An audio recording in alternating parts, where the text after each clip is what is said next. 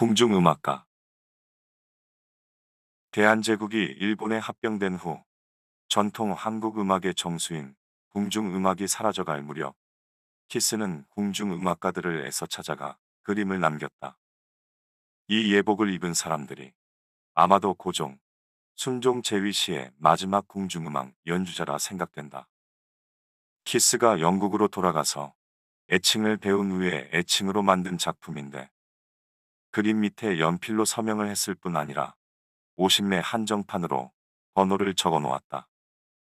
일본 목판화가들은 한정판의 개념이 별로 없고 필요할 때마다 더 출판하며 목판화의 번호를 기록하지 않는데 키스는 프린트이지만 서양식으로 한정판이라는 것을 명시한 것이다.